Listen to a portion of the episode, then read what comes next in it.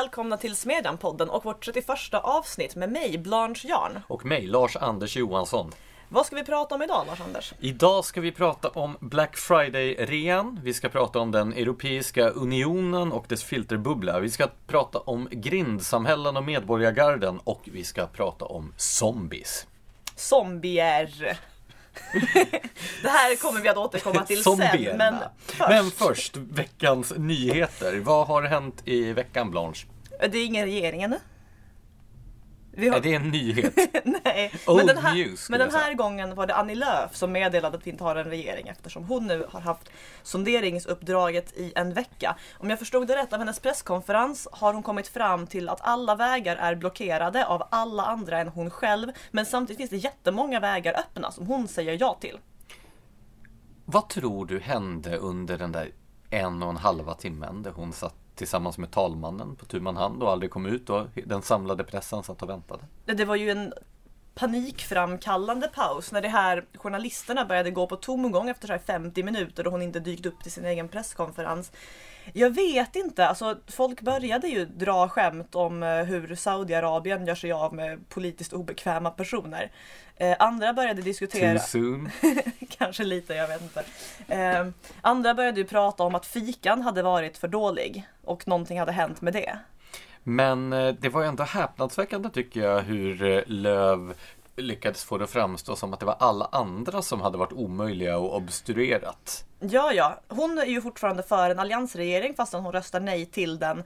Men Moderaterna och Socialdemokraterna gör sig omöjliga och vill själva vara med i den regering. Alltså, det var, det var inte jätteövertygande och sammanhängande. Ehm, det var inte så sammanhängande. Vad mer har hänt då? Eller inte hänt? Eller vad man ska säga. eh, nej, det har eh, blivit en skärpt lagstiftning om barnäktenskap. Eh, det innebär alltså att om man gifter sig med ett barn utomlands så kommer svenska staten inte att räkna det som ett giltigt äktenskap. Det kan ju tyckas rimligt. Men det är någonting som stör mig ändå med lagstiftning som motiveras med det här vi måste ta ställning och skicka signaler. Alltså jag tycker inte att lagstiftning ska vara ett verktyg för att skicka signaler, även om det i det här fallet är bra lagstiftning. Det stör mig verkligen. Så vad ska man ha lagstiftning till menar du? jag menar så här, förhindra människor från att begå brott. Men betyder varandra. det att man kommer att dra tillbaka den här informationsbroschyren Information till dig som är gift med ett barn? Nej men det tror jag inte, för eh, det här kommer inte att innebära att äktenskap som redan har erkänts mellan en vuxen person och ett barn kommer att rivas upp så att säga. Så det finns fortfarande väldigt mycket användning för denna nyttiga och allmänbildande broschyr. Vad har vi fler för nyheter då? Eh, ja, det var ju en rysk general som var nominerad till chefsposten för Interpol. Alexander Prokopchuk, som är då vice generalsekreterare i Interpol, nominerades. Han var tydligen favorittippad på förhand, men förlorade oväntat omröstningen till sydkoreanen Kim Jong-Yang. Jag väntade mig Kim Jong något helt annat. Men det, det är nordkoreanen. Just det. Men eh, den här eh, Prokopchuk är ju då som sagt vice generalsekreterare i Interpol, så jag förstod inte riktigt varför alla var så upprörda över just att han var nominerad till den här posten. Dessutom så är det väl helt rimligt och i linje med att till exempel då Saudiarabien presiderat i FNs mänskliga rättighetskommitté och så vidare. Ja, alltså kan Saudiarabien sitta i den, då kan vem som helst sitta i vad som helst. Jag såg då kan vi sitta i FIs partistyrelse. Jag såg också någon som på Facebook hade liknat detta då med den ryske generalen som som eh, chef för Interpol med att man skulle låta Hells Angels ta över posten som rikspolischef. Men jag tänker att så här, det kanske vore ett ganska effektivt Alltså det finns, ju, eh, det finns ju flera fall av hur grov kriminalitet har skrämt bort vardagsbrottslighet från platser. Jag tänker exempelvis på Medellin i Colombia som Pablo Escobar ju lyckades rensa från eh, småbrottslighet. Det var Så... ju en debatt ute i Nacka också när kommunen hade eh, avhyst tror jag Hells Angels från deras lokal för att de ville göra ett eh, asylboende i fastigheten. För att kommunen eller Hells Angels ville göra ett asylboende i fastigheten? Nej, kommunen ville göra ett asylboende där och då blev grannarna så upprörda för att de ville ha kvar Hells Angels för att det skapade sånt lugn och trygghet i, i kvarteret.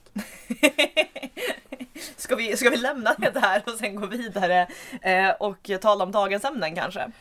Ja, Black Friday. Det är den här rean. Hur länge har det här funnits egentligen? Är, är du på det klara med det? Jag läste sex år, men jag har, alltså det har bara varit på min radar i kanske tre år. Men Sex år i Sverige eller Ja. sex år? För det är ju ett fenomen utomlands, eller hur? Ja, alltså det är när folk i USA går till affären och slår ner varandra över CD-spelare och så. Nu lät jag jätteomodern. Över datorer och sånt. På rea. Men vad är själva upprinnelsen till detta? Det har någonting med Thanksgiving att göra, eller hur? Alltså jag är faktiskt inte helt på det klara med det. Thanksgiving firar vi ju inte heller här riktigt. Nej, men rean i alla fall. Det som dock är intressant tycker jag med det här, det är ju då egentligen inte rean som sådan. För att, att handlare kommer på olika typer av knep för att försöka sälja mer grejer. Det ligger ju i sakens natur. Om man har Va, en vad sjukt! Om man har en butik så vill man sälja grejer. Men alla de här motreaktionerna när folk då är otroligt upprörda över den här rean. Det talas om konsumtionshets och Naturskyddsföreningen har gått ut då med en kampanj som heter Black Friday. Jag köper det inte. Och sen så kan man då genom att klicka attending på evenemanget på Facebook visa att man är emot den här konsumtionshetsen.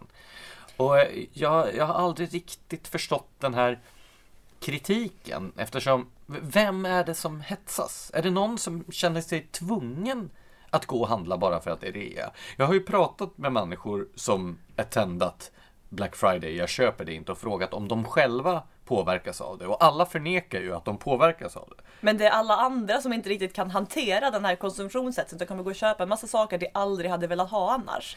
Ja, Eller vadå? För det här är så konstigt. Jag handlar ju själv på rea så mycket jag kan eftersom det är ett rimligt sätt att hantera sin privatekonomi. Alltså varför köpa någonting om man kan vänta och köpa det när det är mycket billigare? Man ska bara stå ut med alla människorna. Alltså så här.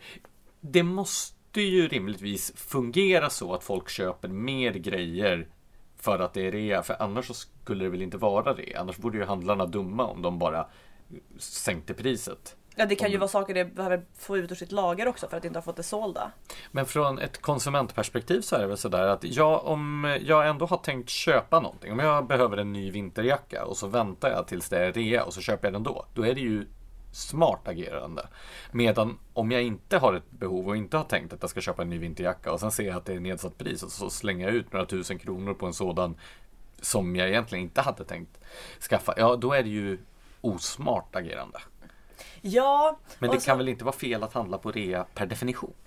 Nej men ibland får jag intryck av att det här som sitter och kryssar i Naturskyddsföreningens anti-rea-evenemang sitter och signalerar att så här, jag behöver minsann inte handla på rea. Så här, det där är för, för andra människor som liksom springer runt i det här konsumerismträsket men jag är lite för bra och för rik typ. Är det något slags klassförakt i det där? Att det Alltså jag får sådana vibbar lite. pöbeln som springer på rean? Ja men lite så, så här viljelösa människor som dras till de här röda reaskyltarna som flugor mot en lampa eller någonting. Själv så undviker jag ju helst rea på grund av att jag inte tycker om trängseln som är eh, vare sig under mellandagsrean eller bokrean eller så. Jag brukade ju gå på bokrean alltid förr om åren. Så det var ju som ett slags årligt återkommande tradition. Men jag är fullständigt allergisk mot trängseln. Ja, alltså jag också. Men å andra sidan, alltså bokrean är ju ändå bokrean. Det är ju en institution.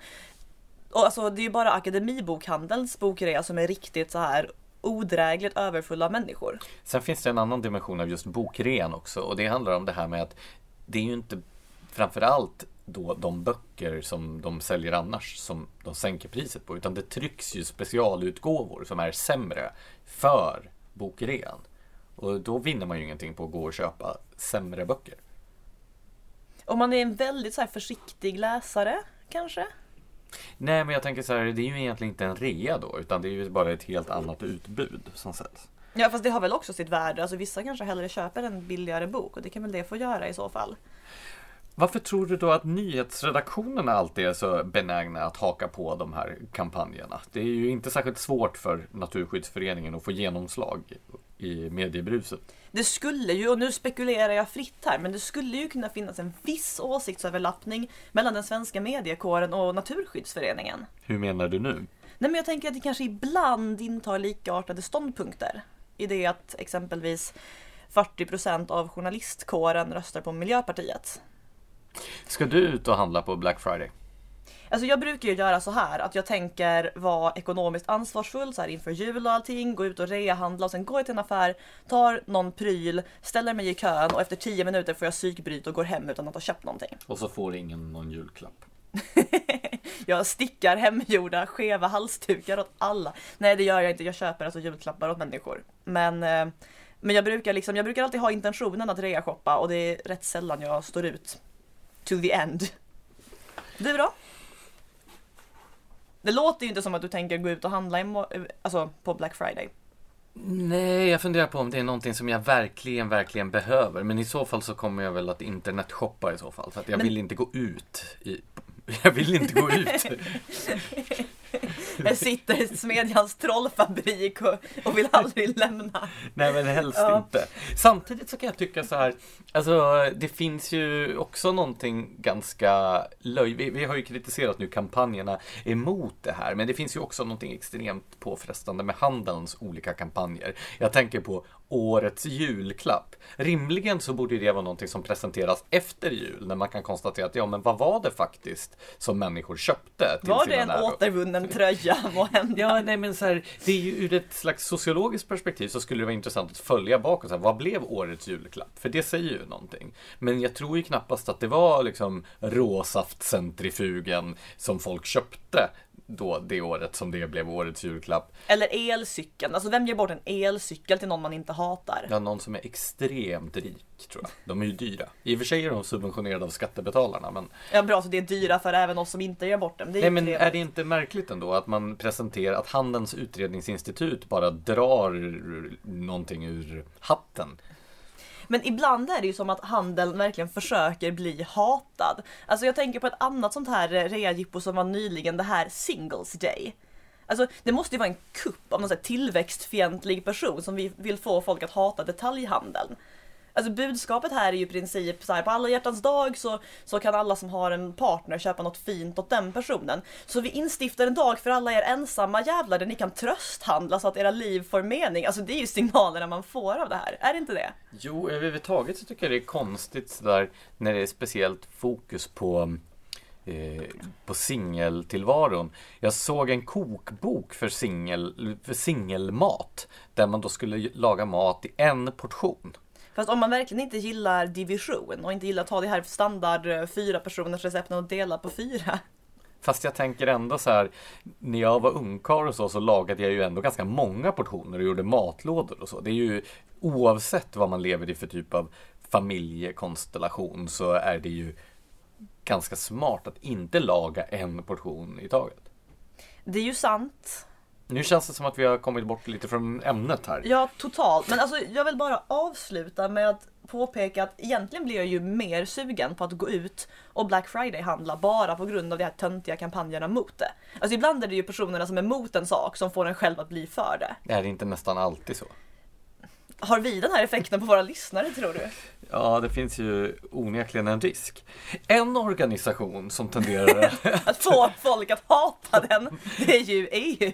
Ja, alltså det är något väldigt fascinerande med den europeiska opinionen, opinionen, den europeiska unionens opinionsbildning. Eftersom den är ju så pass kontraproduktiv att man undrar om det inte i själva verket är EU-motståndare som ligger bakom den. Ja, alltså ändra det eller så är det verkligen så att man har tagit det här begreppet preach to the choir och destillerat det. Du hade ju ett exempel nu i veckan på en enkät som du hade hittat på EU-kommissionens eh, e hemsida, visst var det så? Alltså det var en vän som skickade en det länk. Det brukar heta så. det är en vän till mig.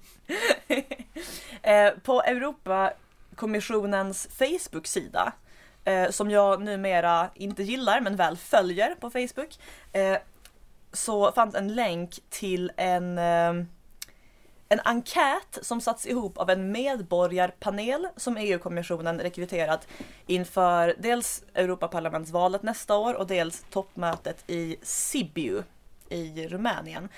Och eh, jag klickade in på den här enkäten för att kolla vad EU vill mig ungefär. Och jag har redan använt ordet psykbryt i den här podden, men alltså jag blev ju lite provocerad. Var inte syftet med enkäten att ta reda på vad du vill? Det var, syftet Jo. är väl inte att du ska få reda på vad EU vill, utan EU vill få reda på vad du vill. Med Jo, EU. men då kan ju syftet ha Alltså det kan ju ha misslyckats lite i det att jag fick ju en ganska tydlig bild av vad EU vill medan nu fyllde jag ju faktiskt i den här enkäten.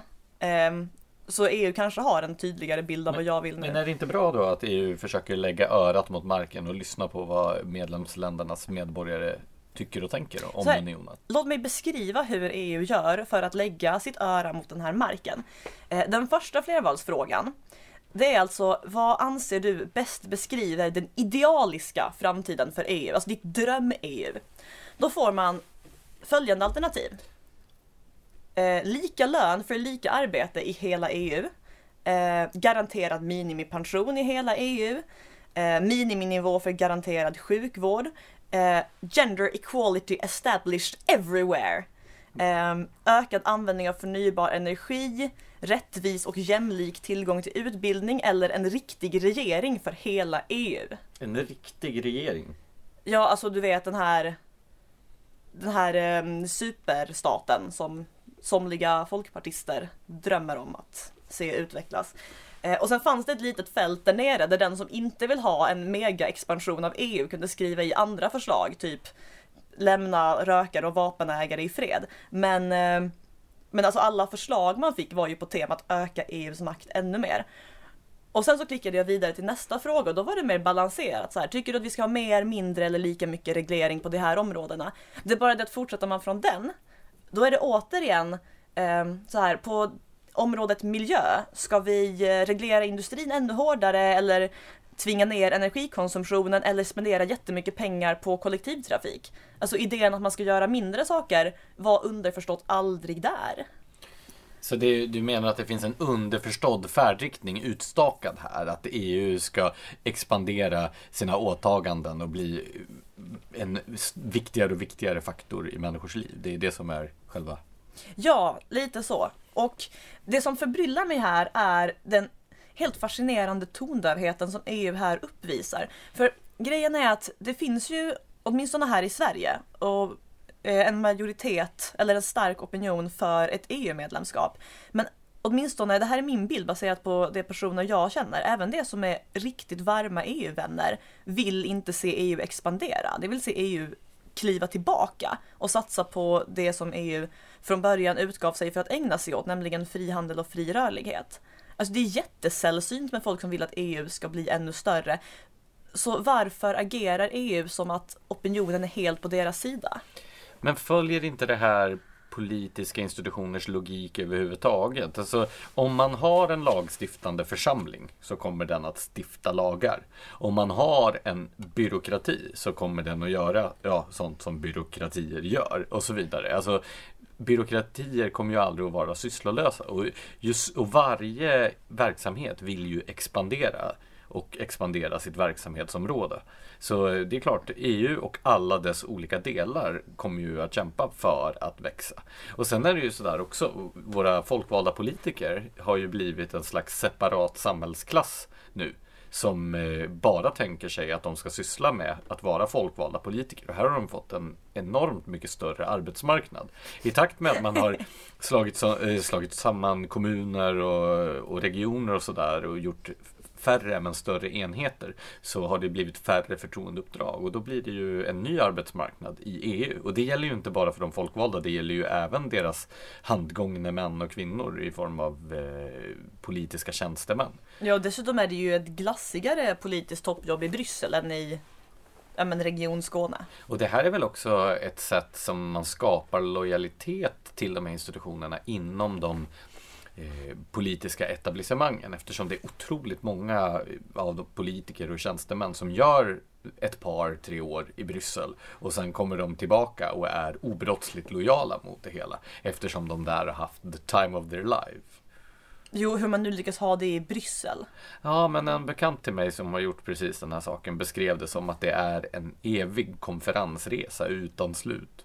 En vän till mig som har gjort detsamma sa man hinner inte nyktra till. som, att, som förklaring på Det att var väl ungefär samma sak. Alltså, hur det, beter du dig på konferensresor egentligen? vi har ju varit på konferensresor. Ja men jag har inte hunnit nyktra till. Ja.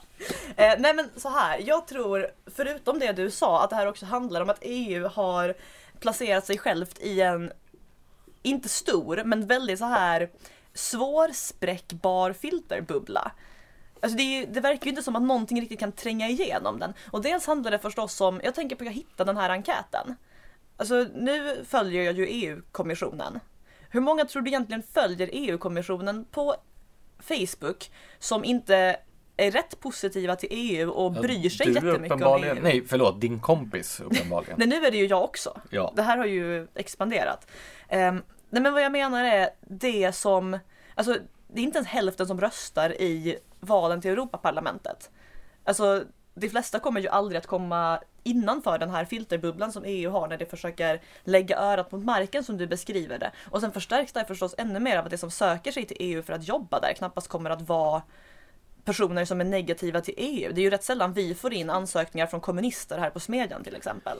Nej, och det här, den här filterbubblan förstärks väl också av det. Jag tror att logiken ser ut så här.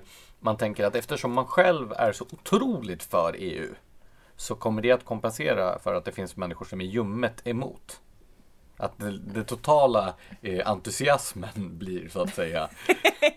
Okej, så målet är alltså att ha en nollentusiasm eller mer? Nej, men man tänker sig att deras enorma entusiasm, även om de är färre, väger tyngre än den lite mer ljumna motviljan. Alltså vi har alltså en utilitaristisk princip här där vi lägger ihop alla EU-vänner, alltså det här riktigt intensiva EU-vännernas varma känslor för EU med andras kanske svala känslor för EU. Ja, men hur ska man annars förklara reaktionerna på Brexit-omröstningen? Där alla stod helt handfallna över att det var fler som ville gå ur än som ville vara kvar. Eftersom de som ville vara kvar väldigt, väldigt, väldigt gärna ville vara kvar. Ja, och det här är också en sån grej, om inte ens EU kan take the hint när ett land väljer att lämna EU. Utan alltså, vad det gjorde istället var att lansera den sociala pelaren som i princip innebär att Men det var ju alltså- Stefan Löfven som lanserade den till råga på allt. Ja precis, den svenska modellens påstådda försvarare som väljer att gå ut och på EU-nivå försöka nedmontera den svenska modellen genom att låta EU bestämma över svensk arbetsmarknad. Apropå att lägga marken mot örat. Lägga örat mot marken. Extremt märkligt faktiskt. Ja, eh, vi hade ju eh, i måndags en text av Kristoffer Fjellner som utvecklade det här lite och, och där verkade folk också reagera på ett sätt som, som om det liksom inte ens gick att tänka sig att EU skulle ha en sån agenda. Nej men det är lite märkligt där. Folk verkar ju ha missförstått ganska mycket vad den svenska modellen handlar om. Alltså den svenska modellen, så som även Socialdemokraterna har försvarat den historiskt, handlar ju om att det är parterna som gör upp villkoren på arbetsmarknaden eh, utan politisk inblandning. Och Ja, alltså ju man har fackförbund och arbetsgivarorganisationer istället för exempelvis minimilön. Precis. Sen har ju Socialdemokraterna frångått den svenska modellen flera gånger. Ett av de tydligaste exemplen är ju LAS. Som ju är ett brott mot den svenska modellens grundläggande princip. Men den sociala pelaren innebär ju om man eh, läser Fjellners artikel att eh, man skulle göra väldigt stora avsteg från den här modellen. Trots att Socialdemokraterna som både har lanserat idén om den sociala pelaren och gått till val på att den svenska modellen ska utvecklas, inte avvecklas. Ja, alltså EU är verkligen sin egen värsta fiende i det att det verkligen verkar sträva efter att alienera så många som möjligt som i grunden är positiva till idéerna bakom EU. Fast i det här fallet var det väl Socialdemokraterna som verkar vara sina egna värsta fiender. Fast det ena behöver ju inte utesluta det andra förstås. Eh, du har ju skrivit om eh, grindsamhällen. Ja, vad munter du låter när, jag pratar, när du pratar om detta. Tanken på att stänga en grind om sig gör mig så glad. Ja, nej men det är väl en av de minst muntra texterna som jag har skrivit, eh, skrivit i Smedjan på länge. Och eh, bakgrunden är då, det var egentligen två saker som föranledde mig att skriva den här texten. Dels så var jag på en middag för en tid sedan som utvecklade sig i en riktning som jag tycker att sociala sammankomster allt oftare utvecklar sig. Nämligen att människor börjar prata om hur man ska eh, trygga sin säkerhet, var man ska bo i framtiden för att inte råka ut för att, ja, inbrott och den typen av saker. Eh, vilka bostadsområden är trygga? Var är det säkert? Var kan man parkera bilen? Hur ska man undvika att bli rånad ute? Och där folk då på fullt allvar sitter och resonerar så här, nej men man, man ska ju inte köpa en för dyr bil eftersom då drar man kriminellas uppmärksamhet till sig. Man ska inte ha ett dyrt armbandsur för då har man liksom eh, ökat risken att bli överfallen. Den där typen av saker. Man ska inte bo i ett för fint hus även om man har råd med det för det blir också en måltavla för kriminella. Att det här är ett sätt som människor på allvar har börjat resonera och att det, själva resonemanget ifrågasätts inte hur sjukt det har blivit. För tio år sedan så föreställde sig inte människor att det här skulle vara det naturliga middagssamtalsämnet. Nej, alltså det låter ju helt bisarrt. Jag har ju inte stött på några sådana middagssamtalsämnen ännu, men sen har jag inte jättemånga bilägare i min bekantskapskrets heller, eller villaägare för den delen. Men det är ju, alltså det är ju en otrolig grej att sitta och diskutera i ett för mig så här, tryggt, välutvecklat samhälle. Så här, hur ska jag på bästa sätt dölja att jag har det bra så ingen tar det ifrån mig? Ja, och alltså bakgrunden till det här, det är ju då den andra anledningen till att jag skrev texten. Det är att det under sommaren och hösten nu har rapporterats om, framförallt i Stockholmsområdet, en våg av så kallade home invasions, det vill säga inbrott när de boende i bostaden själva är hemma. Det vill säga det kommer kriminella som är beväpnade och under hot om våld eller genom våld tving, tilltvingar sig värdesaker då från den här familjen som bor i huset och sen eh, så gott som alltid även bilnycklarna och sen försvinner de med bilen. Och det är oftast en lite mer exklusiv bil då, så de har ju slagit till i välbärgade områden i, i eh, norra Stockholm. Det har varit i i Danderyd, Täby, eh, Järfälla bland annat. Men det har varit en omfattande, jag tror att det är 15 fall eller något sånt där av den här typen av överfall i människors hem. Alltså det låter ju som en jättedum strategi när man kan bryta sig in när folk inte är där istället. Men tanken är alltså då att man behöver bilnycklarna för att kunna ta bilen på enklast möjliga sätt, eller? Ja, dels så är ju när, bil, när människorna är hemma så är ju bilen där. Dels så är det ju enklare om du kliver in och så kan du ju tvinga människor att plocka fram sina värdesaker och bilnycklar och ge dig till dem. Det här är ju ett sätt där kriminella använder sitt överlägsna våldskapital mot då fredliga medelsvensson som ju inte har någonting att sätta emot om det kommer två våldsverkare in hemma hos dem. Men det är ju ett eskalerande av brottsligheten till en nivå som vi har sett väldigt lite av i Sverige tidigare. Som påminner mer om hur det ser ut i tredje världen eller ja, i vissa afrikanska länder i Sydamerika och så. Där människor har murar runt sina villor för att skydda sig mot sånt. Var det då det ni kom in på på den här middagen? Att ni började diskutera huruvida man borde flytta till ett grindsamhälle? Ja, eller snarare, det gick väl inte så långt att det började pratas om grindsamhällen, men däremot hur man då i den här förändrade verkligheten måste förändra sitt beteende. Eh, en annan sån här sak som har rapporterats under, eh, under året det är ju att det har varit en rånvåg på Östermalm i Stockholm där människor har blivit överfallna och rånade på sina dyra märkesklockor, alltså armbandsur som de har haft på sig. Och att det här är systematiskt och polisen misstänker att det finns ett samband. Och där, då blir det ju en sån här, apropå logiken, du vet när man resonerar kring överfallsvåldtäkter och säger så här, men hon skulle inte haft en så kort kjol. Att människor börjar tänka så här att jag Skulle inte haft en så snygg klocka. Nej, precis. Inte haft en så dyr bil, inte bott, bott i ett så fint hus och så vidare.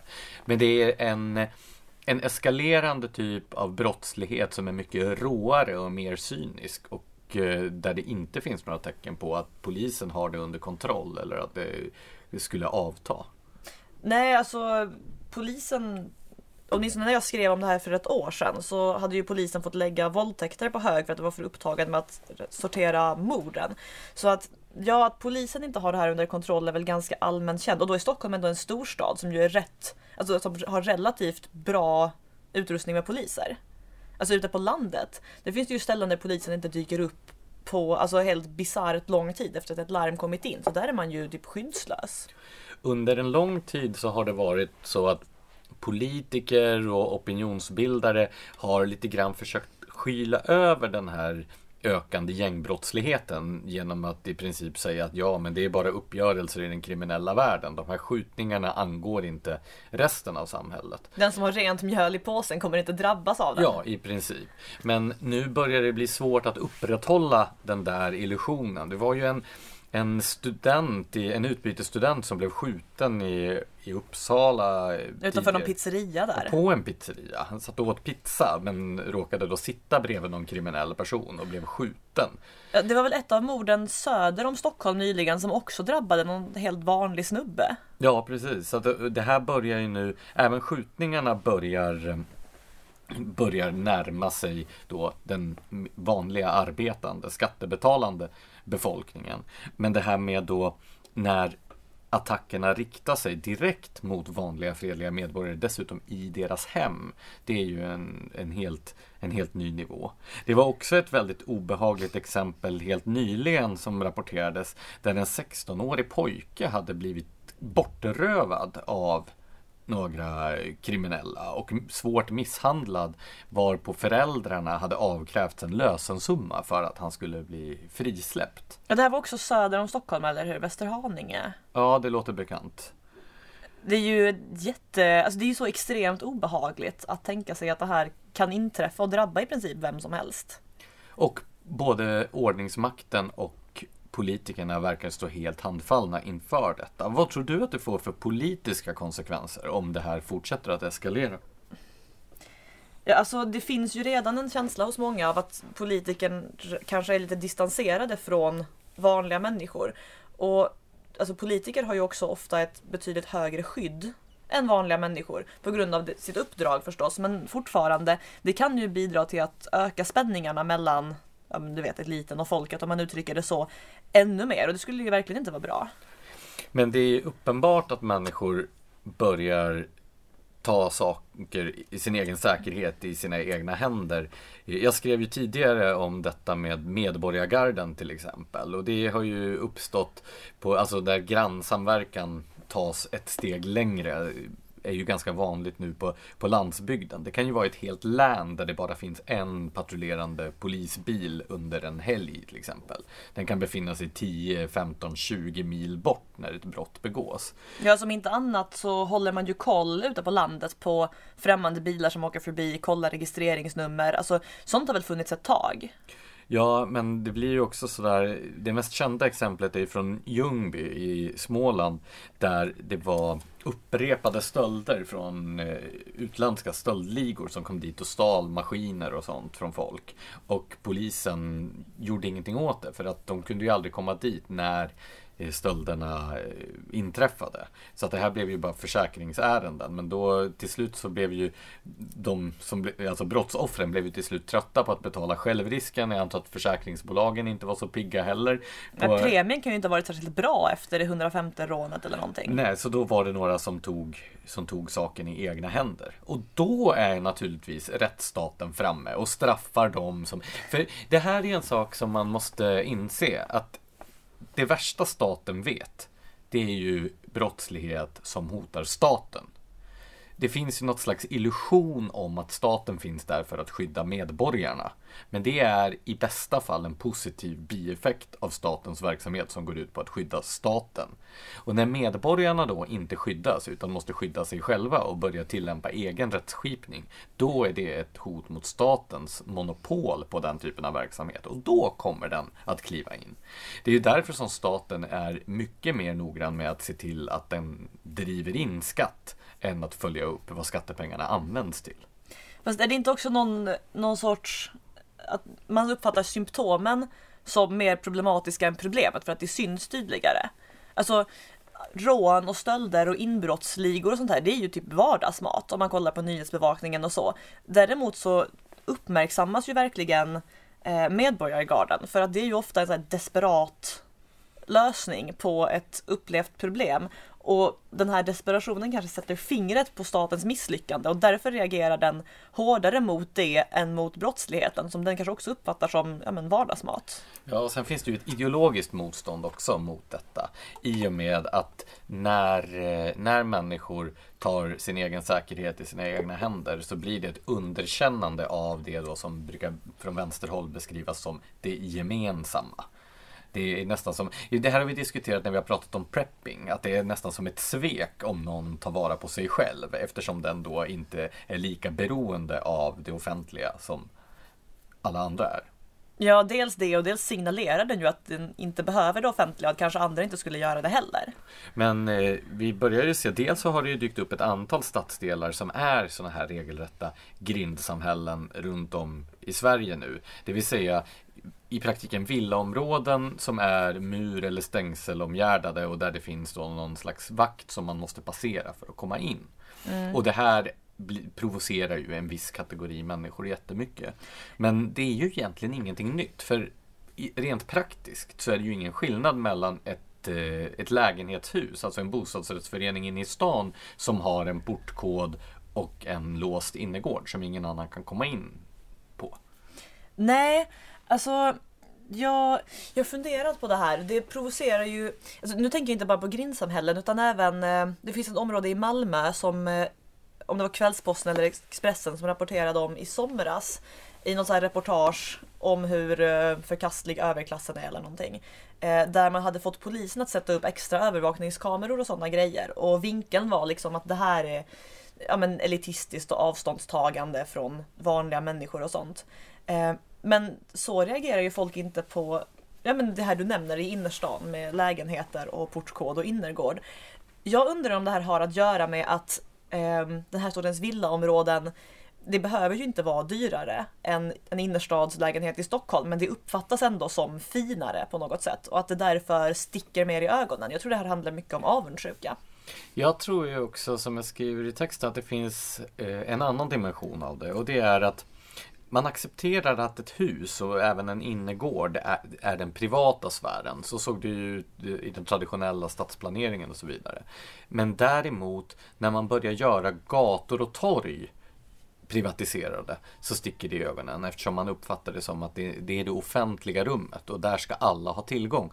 Det finns ett intressant exempel nu ner från Göteborg där en bostadsrättsförening har låtit sätta upp taggtrådsstängsel kring då de gröna ytorna runt huset och lekparkerna och sådär. Eftersom det kom in människor som inte bodde i bostadsrättsföreningen och hade sönder saker och uppträdde hotfullt så att barnen blev rädda och så. Och då har Eh, de boende i ett hyreshusområde som ligger alldeles bredvid blivit jätteupprörda över det här och även då det kommunala bostadsbolaget som äger hyreshusen är väldigt upprörda över att den privata bostadsrättsföreningen har satt upp ett stängsel. Men det har ju inte betalat för den här lekplatsen, det är ju ingen rätt att vara där. Nej, men de, det verkar just vara det där att man upplever då det som att ja, det här är en offentlig plats och då känner de sig exkluderade. Apropå den här texten jag skrev om entitlement, om människor som känner sig berättigade till en massa saker. Ja, att ha rätt att vara på de andras lekpark och så vidare. Men det är ju ändå, kan jag även om jag inte har något principiellt emot att en bostadsrättsförening sätter upp ett stängsel runt sin egen mark så är det ju inte en önskvärd utveckling. Jag tycker det skulle vara jättetråkigt om min bostadsrättsförening satte upp taggtrådsstängsel runt, runt kvarteret. Eftersom det skulle vara ett tecken på att man upplevde att det behövdes. Jo, det är klart. Så, alltså, du ser den här utvecklingen som enbart negativ. Du skulle aldrig kunna tänka dig att bo i ett grindsamhälle eller så. Ja, det beror ju på hur samhället runt omkring ser ut naturligtvis. jo, okej. Okay. Det, ju... det är ju det som, jag tror ingen vill behöva skydda sig på det sättet. Men hellre än att gå runt och känna mig allmänt otrygg så skulle jag naturligtvis bo bakom taggtrådsstängsel. Men jag vill ju inte se en utveckling som går åt det hållet. Fast kan det inte också finnas människor som bara gillar att avskärma sig? Typ samma sorts människor som odlar sådana här jättehöga täta häckar runt sin tomt och sånt och bara gillar att inte komma i kontakt med andra så mycket. Jo, men... Alltså jag känner inte att jag hör till den kategorin. Jag jo, fast ju... om du vill leva i fred då har du väl en egen villatomt som du har avgränsat. Det är ju en helt annan sak och det är ju ingenting nytt heller. Och det provocerar inte människor. Jag menar, om du har ett staket runt din tomt, det blir ju inte nyheter i tidningarna. Utan det som är nyheten i det här, det är ju när man tar en hel stadsdel med en massa tomter. Det vill säga det som människor som flyttar till de här grindsamhällena är ute efter, det är ju att ha offentliga ytor som är privata. Det vill säga de ska kunna vara ute på lekparken eller på gatan utan att behöva möta människor som inte bor bakom de här murarna. Det är det som är skillnaden. Så att jag tror inte att det handlar om människor som vill vara i fred. Utan det handlar om att man vill ha ett tryggt rum för att anknyta till sånt som vi har pratat om, om eh, tidigare. Um, ska vi röra oss vidare mot? Ja, precis. En anledning till att bosätta sig i ett grindsamhälle är, är ju att man kan skydda sig från exempelvis horder av zombier. Ja, precis. Eh, ska vi först reda ut detta med eh, hur böjningsformen? Jo, men det kan vi ju göra. En zombie som på engelska böjs i plural som zombies eftersom det är deras pluraländelse heter alltså på svenska i plural zombier. Det här skrev ju du inte i din, eh, ditt första utkast i den här texten. Sen hade vi en väldigt givande och bra diskussion om pluralböjningar. Eh, och sen så ändrade du vissa av dem och sen gick jag in efter att du hade publicerat texten och ändrade någon ytterligare. Och sen har du fått komplimanger för din fina språkanvändning i vårt kommentarsfält. Så you're welcome! Jag förnekar hela den här beskrivningen av hur det hela gick till. Okej. Okay. Så nu när vi har rätt ut det här. Ska vi tala om sakinnehållet? Zombierna? Ja. Om det skulle bli en zombieapokalyps, skulle du vilja bo i ett grindsamhälle, Blanche? Jag har ju ofta tänkt att det bästa vore att söka sig till en borg. Alltså någonting med rejäla murar omkring men där det ändå finns space att odla och producera mat och sånt om man tänker sig en långsiktig överlevnad. Space, det betyder alltså utrymme. Ja, nu sa jag, ja det var det jag menade. Ja, precis. Nej, men eh, anledning, anledningen till att jag skrev det här det är ju att zombie-genren har fått ett uppsving på nytt. Den tenderar ju att återkomma i populärkulturen med viss regelbundenhet. Och nu så står de odöda som spön i backen, skulle man kunna säga. It's raining men. och det... Eh, och det är ju en annan typ av zombiegenre vi ser idag jämfört med till exempel på 60-talet eller 50-talet när det var den tidens eh, då, eh, oro som speglades. På 50-talet, vad heter den? Eh, the Creature with the Atom Brain. som då gestaltar kalla krigets oro för, för kärnvapenhotet. Det är ju en fantastisk filmtitel. Ja. Men jag tänker även på, är det Dawn of the Live, nej, Night, Night of, the, of Living, the Living Dead, Dead, som eh, kritiserar eh, Jim Crow-lagarna i USA, apartheiden och det här. Ja, men jag fick någon ilsken kommentar på Twitter angående detta där det var någon som menade att det inte alls var så att det här var en feltolkning. Att den här eh, svarta skådespelaren eh, hade fått rollen inte för att han var svart utan för att han var bara en bra skådespelare och att då man har övertolkat detta som någon slags eh, rasanspelning. Ja, det är ju svårt för oss att veta, men när den, den kom ju i samband med att det här var en väldigt het fråga och kan vi, kan vi spoila den här filmen och berätta vad som händer? Absolut, kör. Okej, okay. men det, det, är alltså en ung svart man som lyckas överleva den här Night of the Living Dead bara för att i slutet skjutas ihjäl av en vit polis. Och det är ju, det där är ju en stark, det uppfattades i alla fall som en väldigt stark markering mot apartheiden. Om man kan använda det i den amerikanska kontexten. Ja, du menar rasåtskillnadslagarna? Ja, precis. Ja. Det var inte riktigt, ja. Hur som helst, oavsett hur det var på 60-talet så har vi idag en, eh, en zombiegenre som ju anknyter till det mer postapokalyptiska temat. Och här, här finns det ju vissa likheter med grindsamhällesproblematiken. Eh, och de mest kända exemplen är väl då The Walking Dead, den här tv-serien som aldrig tar slut. Jag gav ju upp efter säsong två. Ja, nu är, jag har sett den sjunde säsongen. Men du Och- är väl där att du bara fortsätter titta av princip vid det här laget? Jo men du vet när man har eh, en blåsa på tungan som gör ont så måste man trycka den mot tänderna hela tiden. Nej, men det, den, börjar Bra bli, liknelse. den börjar bli fruktansvärt dålig. Framförallt så är det sådär, den känns som Ja, nu levde ju inte du på 80-talet, men på Och 80-talet eftersom jag inte vet någonting om hur det var innan jag föddes. på 80-talet så fanns det eh, en sorts tv-spel som kallades plattformsspel som var tvådimensionella. Och då var det ju banor som upprepades och var mer eller mindre likartade hela tiden. Bara det att svårighetsgraden höjdes och så var det en lite svårare boss i slutet som man skulle bekämpa för varje bana. Och lite så känns det med den här, att varje säsong börjar numera bli en upprepning av sig själv. Men den har varit så framgångsrik så de kan bara inte sluta producera den. En intressant sak i detta som Johan Ingerö skrev om i Smedjan häromveckan. Det är ju att det har kommit en, en eh, spin-off på den här som heter Fear of the Walking Dead. Som ju då enligt Ingerö vänder sig delvis till en annan demografisk publik. Den vänder sig ju helt till en annan demografisk Precis publik om man ska tolka hans text. man har gjort med eh, Mayans. Ja, jag tänker på, vad heter det, ursprungs... Sons of Anarchy. Sons of Anarchy, precis. Då har man gjort en parallell eh, serie som vänder sig till latinos som är intresserade av motorcykelkultur. Att det här speglar då den identitetspolitiska uppdelningen i USA. Att man nu måste börja nischa tv-serier och göra eh, nischvarianter på samma teman för att nå olika typer av publiker. Ja, det där speglar ju inte bara den här identitetspolitiska trenden utan det är ju snarast en konsekvens av den. För resonemanget bakom identitetspolitik i film och serier och sån kultur är ju ofta att man förutsätter att människor inte kan identifiera sig med personer som har andra yttre egenskaper. Och då blir det ju klart att så här om om det är vad man lär människor att inte ska kunna, då måste man ju producera kopior av serier med personer med andra bakgrunder och etniciteter och gud vet. Så att det också get the message. Det är ju en jättesorglig trend även om jag har ju inte sett någon av de här spin-off-serierna men det kanske är, det kanske är bra i och för sig. Alltså den här Fear the Walking Dead är ju ännu sämre än The Walking Dead. Alltså den är ju fruktansvärt dålig. Vad är det som är så hemskt? Alltså den är ju som den fast den är sämre.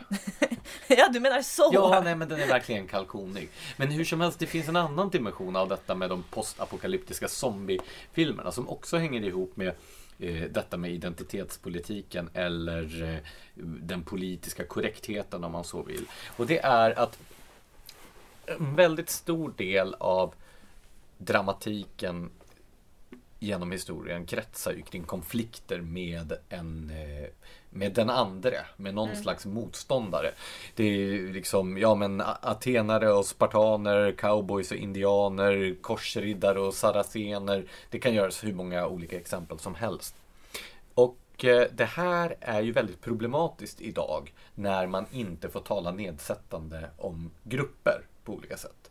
För hur ska du kunna, eh, om du skildrar en konflikt, ja men gör en, en vi och dem film om eh, kalla kriget. Så kommer det att dyka upp någon ryss som tycker att det är en, en nedlåtande framställning av ryssar. Om du gör en, en filmatisering om Zulu-krigen, ja, men då kommer det att vara en nedlåtande framställning av svarta. Och cowboys och indianer ska vi ju inte ens prata om. Liksom. Det, är, och det här gör ju att det blir väldigt svårt för dagens kulturskapare att göra någonting meningsfullt som baseras på en vi och dem situation. Vilket gör att man är ganska bakbunden vad gäller många typer av dramatik. Och samtidigt är ju det här vi och de situationerna någonting som går hem bland publiken. Ja, och inte bara att det går hem, det är ju ett slags evig mänsklig problematik där olika kollektiv står mot varandra. Och här menar ju jag i min text att zombien kommer lite grann som en räddning, som en utväg för filmskaparna. Att de kan belysa det här hotet från den andre utan att någon befintlig grupp eller historisk grupp ska kunna komma och känna sig kränkt. Och tittar man då på till exempel The Walking Dead, då är det ju så otroligt fint att alla de här små samhällena är ju perfekt sammansatta av alla etniska grupper så att det inte ska kunna bli någon slags eh, Det ska inte kunna läsas in några etniska konflikter eller sådär eller religiösa konflikter i det. Utan den Ingen funkofobi. Nej precis, utan den, den enda konflikten är då mot de här odöda som också praktiskt nog är sammansatta av ett representativt urval av befolkningen så att inte heller någon grupp ska känna sig utpekade som zombies i detta. Men det här, jag menar att det leder till en, en eh, oönskad konsekvens i och med att det som händer, det är ju att den andre blir totalt avhumaniserad. I The Walking Dead så ägnar sig protagonisterna åt att helt hämningslöst bara massakrera de här zombisarna eftersom de ju är odöda som man inte behöver bry sig om. Det finns inget moraliskt dilemma. I en gammal cowboyfilm, då är det ju ändå sådär att det blir ju om de vita där beter sig illa mot urinvånarna så kommer ju eh, mot urbefolkningen så kommer ju då eh, kanske biopubliken att ta deras parti. Men ingen tar ju zombisarnas parti i The Walking Dead. Och då försvinner ju det som är det intressantaste med en vi och dom-konflikt. Ja, alltså till och med i Star Wars finns ju det som tar Imperiets sida just för att där rör det ju sig om... talar åt en vän. där, finns, alltså där rör det ju sig om en, om en tänkande fiende med en agenda som man kan ha somliga eller andra synpunkter på. Men Varför som... blir jag inte förvånad? Låter inte Darth Yarn väldigt bra? Jo, jo, jag har alltid misstänkt att du är döpt efter någon karaktär i, i Star Wars-filmerna. Nej, men det här avhumaniserandet, det, det får ju då till konsekvens att jag menar, det är ju inte svårt för människor att läsa in sina egna vi och dom konflikter i zombiegenren, eller vilken genre man än tittar på. Vilket ju då gör att när lösningen är att man bara helt urskillningslöst och samvetslöst massakrerar fienden, då försvinner ju den empatiska problemlösningen, så att säga. Alltså jag tror inte det här bara har, det du beskriver, bara har bidragit till zombiegenrens uppsving. Utan jag tänkte när jag läste din text, eh, även på Game of Thrones, där man ju har skapat en situation där det finns tydliga grupper som står emot varandra och har intresse av att förgöra den andra, men där det är väldigt lätt att för olika personer att välja helt olika sidor eller grupper som det identifierar sig med. Så man behöver ju faktiskt inte ha odöda för att hantera den här problematiken. Man kan ju bara flytta det till en främmande värld också. Ja, fast en främmande värld som till exempel Game of Thrones eller Tolkiens världar är ju ofta ganska uppenbart kalkerade på historiska förebilder. Och där kommer man ändå att läsa in den typen av, eh, av grupperingar. Jo, sen kan man ju också argumentera för att Tolkien, alltså orkerna där är ju rätt zombielika. Men det här visar ju då på hur identitetspolitik tenderar att bita sig själv i svansen. För Ja men om vi tar det här cowboys och indianexemplet igen. I, I en sån film så det, ju, det var inte helt ovanligt att man tog indianernas parti mot cowboysarna. För, för att man tyckte att de helt enkelt var coolare. Men utifrån ett identitetspolitiskt perspektiv så skulle ju det i så fall räknas som kulturell appropriering. Ja, alltså jag kommer ihåg när jag och en kompis skulle ha en fest och vi skulle ha ett tema och jag bara slängde ur mig så ja men cowboys. Hon bara nej, då kanske någon kommer utklädd till indian. Och det skulle då vara ett problem? Ja precis, för då, då verkar man ju kanske som att man förlöjligar eller driver med någon. Tanken att man klär ut sig till den sidan för att man tycker den är coolare skulle ju... Den verkar liksom inte finnas där. Och det är också problematiskt. Ja, så att där är det ju sådär, damned if you do, damned if you don't. Om du tar cowboysarnas parti, ja då ägnar du åt en exotifiering av indianerna. Men om du istället tar indianernas parti, ja då kommer du att ägna dig åt eh, appropriering. Eh, appropriering, precis. Får man ens säga indian nu för tiden? Jag tycker inte vi ska lyfta den frågan ifall någon skulle komma och svara nej. Men alltså jag har en sista grej jag bara måste testa här. För jag jag har läst en annan förklaringsmodell till varför de här apokalyps-zombiefilmerna och serierna går hem så mycket. Och den handlade om att eh, det bygger på en längtan i det väldigt globala och uppkopplade samhället tillbaka till en så enklare värld. Det är så mindre grupper grupper och det, det är så enkelt för det är så här, det är vår vinning eller er vinning och vi försvarar oss mot er. Det är inte det här komplicerade, båda kan vinna på ett samarbete, inga så här jobbiga djupare resonemang utan det är någon sorts back to basics grej som lockar människor till de här genrerna. Alltså, ja du har ju själv sett de första säsongerna i alla fall i The Walking Dead. Det är väl kanske inte ett jättelockande samhälle som skildras. Nej. Men å andra sidan, alltså vad vet jag om hur folk... ja, nej men naturligtvis det finns ju det finns ju eh, inslag av eh, tribalism och primitivism som stärker den tesen. Och ett inte oväsentligt inslag av vapenfetischism också. Som till och med kan få en sån som mig att rygga tillbaka. ja, alltså. Å andra sidan kanske det är en del av lockelsen med zombiefilmerna. Så här, kolla man får ha vapen i fred. Man kan bara gå in i en affär och ta ett vapen som det påstås att det funkar överallt i USA. Ja, och sen eh, och helt hämningslöst bara meja ner den andra. Då är det ju rätt praktiskt om den andra redan är död. Så vad ska vi landa i? Zombiefilmer, för eller emot? Starkt för. Trots hela den här nedgörande recensionen av The Walking Dead. Alltså så här, det är ju inte just The Walking Dead jag känner jättestarkt för, men Ja men till exempel uh, Dawn of the Dead, Night of the Living Dead, 28 Days Later. Det finns ju ett antal fantastiska zombiefilmer. Om du skulle rekommendera en? Ja men då tar jag en bubblare istället.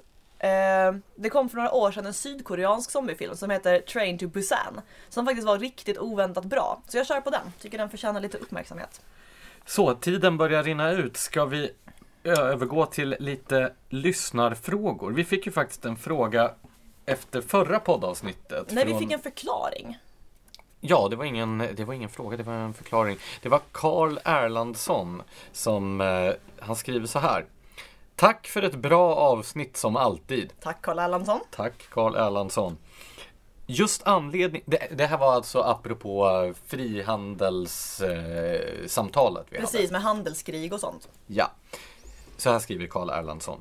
Just anledningen till varför EU satte strafftullar på till exempel Harley Davidson och Bourbon är för att Harley Davidson tillverkas i Paul Ryans distrikt och Bourbon i Mitch McConnells hemstat Kentucky, alltså USAs talman samt majoritetsledaren i senaten.